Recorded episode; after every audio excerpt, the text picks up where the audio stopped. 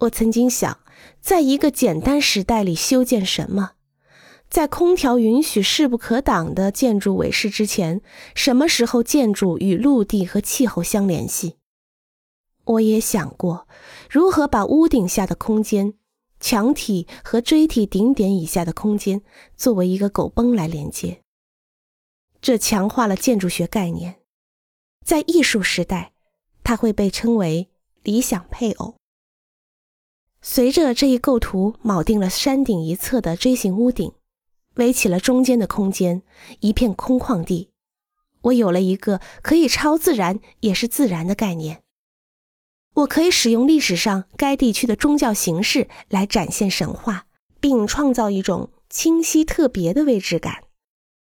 这是宇宙和传统主题中的位置与建筑相联系。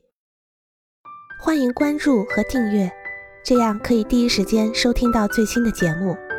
也欢迎大家多多点赞，并在评论区留下你的看法。